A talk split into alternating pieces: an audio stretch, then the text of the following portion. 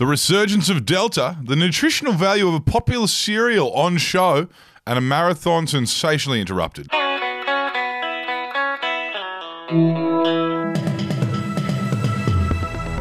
Greetings and welcome back to another week here on your Daily Betoota. It is Monday, the 28th of June.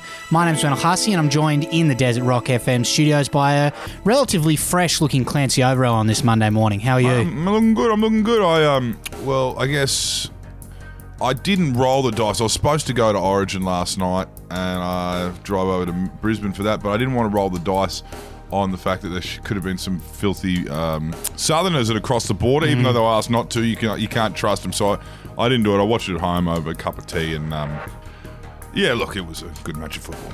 They're desperate to infect our Sunshine State, aren't they? Very mature of you. Now, we're going to start off with a big story that broke over the weekend, and the headline on it reads Report Delta hasn't been this contagious since 2003. Yes, right. The CBD and eastern suburbs of the harbour capital of New South Boomerstan is currently listening to the dulcet tones of a full-blown Delta mania for the first time since 2003. It's been confirmed now that Delta is the most catchy it's been since the start of this millennium, when the likes of Innocent Eyes was dominating the airways. That was by far the most contagious variant of Delta. Uh, but we're we're looking like uh, this new strain might be up there. Uh, it was a different time. And some local news a bloke has gotten nutritional value out of his morning Nutri-Grain by eating the cardboard box. Yes, the breakfast of champions, the fuel to get you through any Ironman or BMX race. Apparently.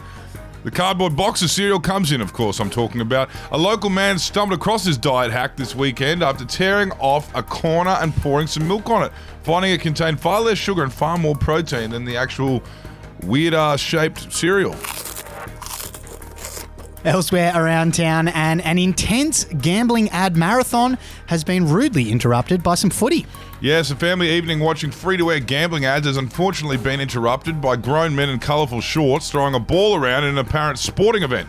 Very frustrating for the parents and kids who were hoping to see some generic white Aussie bloke raising his voice to talk about first try scorers and really obscure betting odds. Not how you want to end your weekend. Now, a quote of the day is from young Jordan Salt, the 11 year old Betoota Heights kid who became the youngest player ever to win our monthly chess tournament at the Betoota Community Centre. He said this is how he plans to spend the $500 winnings on Fortnite skins and coins. A real sign of the times, I guess. I suppose he's probably spending his money more wisely than you do, Wendell. Yes, I think he is, Clancy. At least he's getting a bit of chess in there as well. We'll wrap up on that note. See you later.